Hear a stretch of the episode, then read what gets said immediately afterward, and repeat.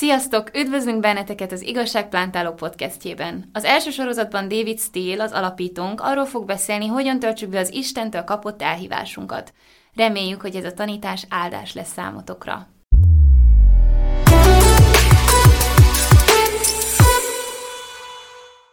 Sziasztok! Hadd üdvözöljelek titeket itt, a Hogyan töltheted be az elhívásod tanítás sorozat kezdetén. Tudjátok, akárhol járok, az egyik legsűrűbben felém intézett kérdés ez. David, hogyan tölthetem be Isten személyesen nekem szánt elhívását? Azt gondolom, sokunkban megvan az érzés, hogy Isten tervében van egy személyes elhívás számunkra, hogy Istennek célja van a létezésünkkel, hogy céllal ajándékozott meg minket, és hogy szeretné, hogy gyümölcsöt termő életet éljünk. Viszont vagyunk néhányan, akik küzdünk a kérdéssel, honnan tudhatnám, mi az elhívásom Istentől, és hogyan járjak az elhívásomban.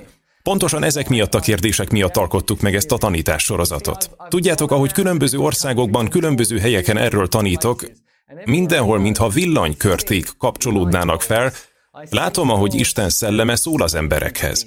Látszik, ahogy kijelentéseket ad a hallgatóknak, valamint új megértést, ami képessé teszi őket arra, hogy előrelépjenek személyre szabott elhívásukban. Van, hogy olyan emberek, akik nem is hisznek Jézusban, eljönnek a konferenciánkra, és amint kezdik megérteni, hogy Istennél van számukra elhívás, hogy ő akar nekik erőt adni, és akarja használni őket arra, hogy csodálatos dolgokat hajtsanak végre a Földön az ő dicsőségére, készek megismerni Istent, volt olyan is, aki ez alatt a tanítás alatt adta át az életét Jézusnak. Olyan dolgok is fognak elhangozni ebben a tanításban, amiket máshol még nem osztottam meg. De még mielőtt belevágnánk, engedjétek meg, hogy imádkozzam értetek, hogy Isten használja ezt a tanítást az életeteken az ő ereje szerint. Imádkozzunk! Atyám, imádkozom most mindazokért, akik nézik ezt a videót. Kérlek, kápráztasd el őket azokkal a dolgokkal, amiket megmutatsz nekik ezen a videón keresztül. Atyám, kérlek, hogy nyisd meg az ő szemeiket, hogy lássanak.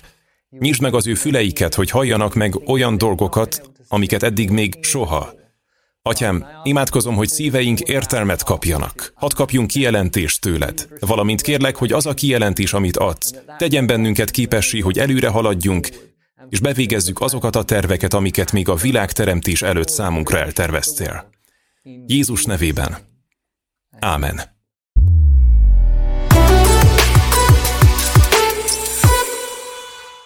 Oké, vágjunk is bele az első epizódba. Szóval ebben az epizódban arról fogunk beszélni, Isten hogyan visz véghez dolgokat a Földön, és hogyan von be minket az ő munkájába.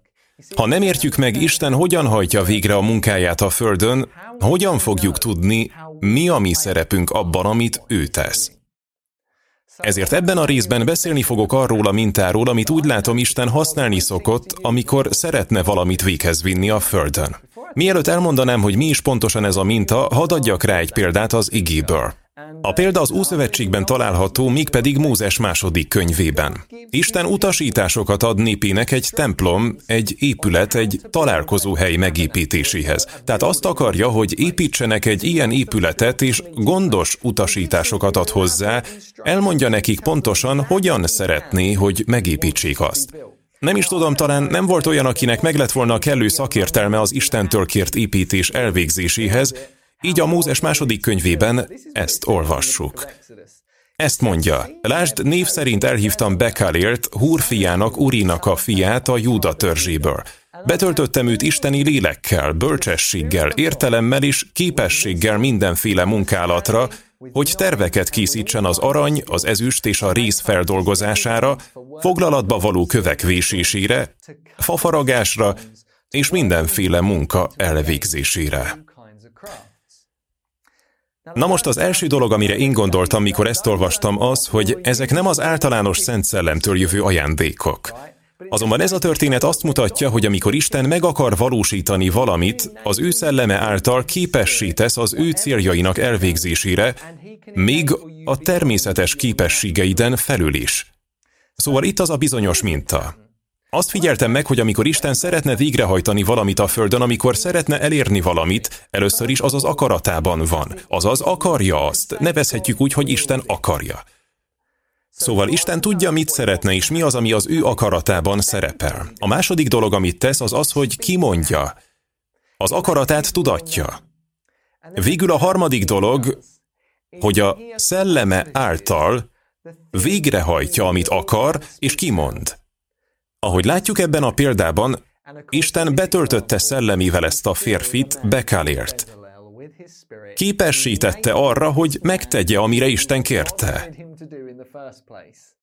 Bekálél megvalósította Isten akaratát, mégpedig egy olyan módon, ami a természetes képességein túlmutató volt. Igazából Isten szelleme cselekedte ezt meg rajta keresztül. Csak gondolj bele, ha Isten akaratára gondolunk, Istenre, mint atyára gondolunk. És amikor Isten szavának kimondására gondolunk, Jézusra gondolunk, aki a testet öltött ige. Végül pedig a Szent Szellem az, aki az egészet megvalósítja. Ebben a csodálatos mintában, amit Isten az ő akaratának megvalósításához használ, megtalálhatóak mind a hárman. Az Atya, a Fiú és a Szent Szellem. Sőt, ha visszamegyünk a teremtés történetéhez, ott is látjuk ezt a mintát. Látjátok? Isten akarta megalkotni a világot és mindent, ami benne van. Életre hívta teremtményeit szaván keresztül. Tudta, mit akart megalkotni, ezért életre hívta azokat. Azt mondta, legyen világosság, legyen, legyen, legyen. De miután azt mondta, legyen, hogyan is történt meg? Hogyan is jöttek létre azok a dolgok? A nyolcadik Zsoltárban ezt olvassuk. Mikor látom egeidet, a te ujjaidnak munkáját, a holdat és a csillagokat, amelyeket teremtettél, micsoda az ember, mondom, hogy megemlékezel róla, és az embernek fia, hogy gondod van rá. Szóval, e szerint a, a hold és a csillagok az ujjainak a munkái.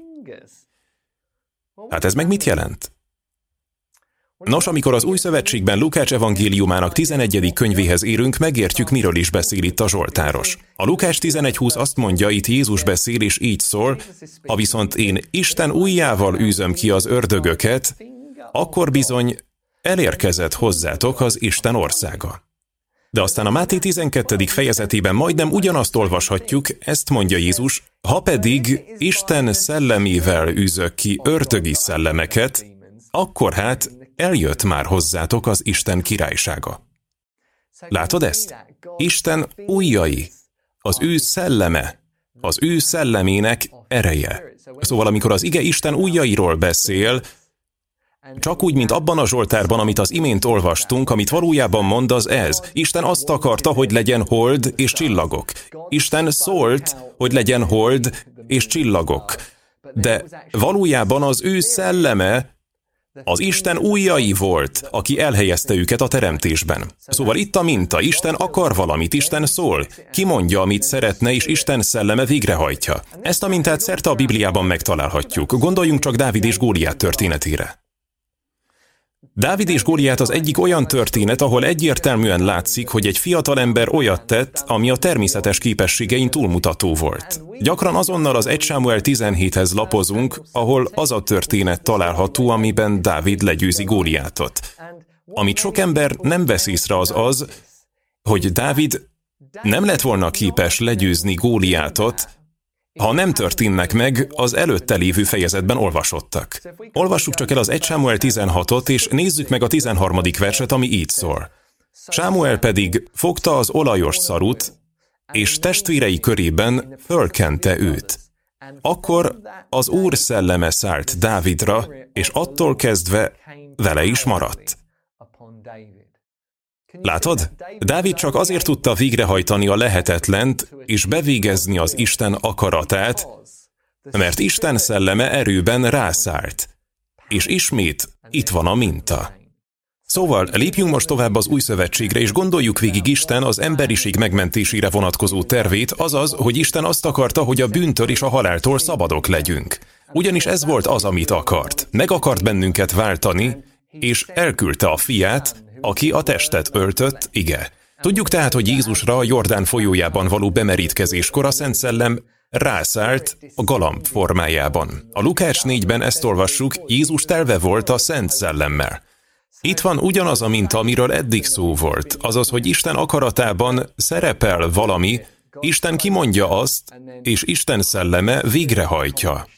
Aztán Ott van az a példa is, amikor Jézus a tanítványokhoz szól, rájuk bízza a nagy küldetést. Látjuk, hogy Isten akarta, hogy a számunkra elérhetővé vált megváltásról való hír elterjedjen szerte az egész világon. Jézus Krisztus így szólt a tanítványokhoz a Máté 28.19.20-ban. Menjetek el tehát, tegyetek tanítványá minden népet, megkeresztelve őket az atyának, a fiúnak és a Szent Szellemnek nevében, tanítva őket, hogy megtartsák mindazt, amit én parancsoltam nektek. Aztán a Márk 16.15-ben majd ezt mondta nekik, menjetek el az egész világba, hirdessétek minden teremtménynek az örömhírt. Jézus elküldi őket. Menjetek, menjetek! De nem mentek azonnal. Miért? A Lukács 24.49-ben Jézus azt mondta, várjatok! Pontosabban így szólt, és íme én elküldöm nektek, akit atyám ígért, ti pedig maradjatok a városban, amíg fel nem ruháztattok mennyei erővel. Látod ezt? Látod, Isten mintája nem volt még teljes. A tanítványok megkapták a küldetésüket, de nem voltak még készek, hogy menjenek, mert egyedül a Szent Szellem tudja csak elvégezni Isten céljait, és amíg a Szent Szellem nem töltötte be őket, Jézus azt mondta, várjatok, míg ne tegyetek semmit. Tudjátok, miről árulkodik ez nekem? Ez számomra azt mutatja, hogy semmilyen keresztény szolgálatot nem volna szabad végeznünk a Szent Szellem ereje nélkül. Azt mutatja ez nekem, hogy nem tudjuk betölteni az Isten elhívását az életünkre nézve a Szent Szellem ereje nélkül. Pontosan ez az, amiért az új szövetségi szolgálatot a Szent Szellem szolgálatának nevezik.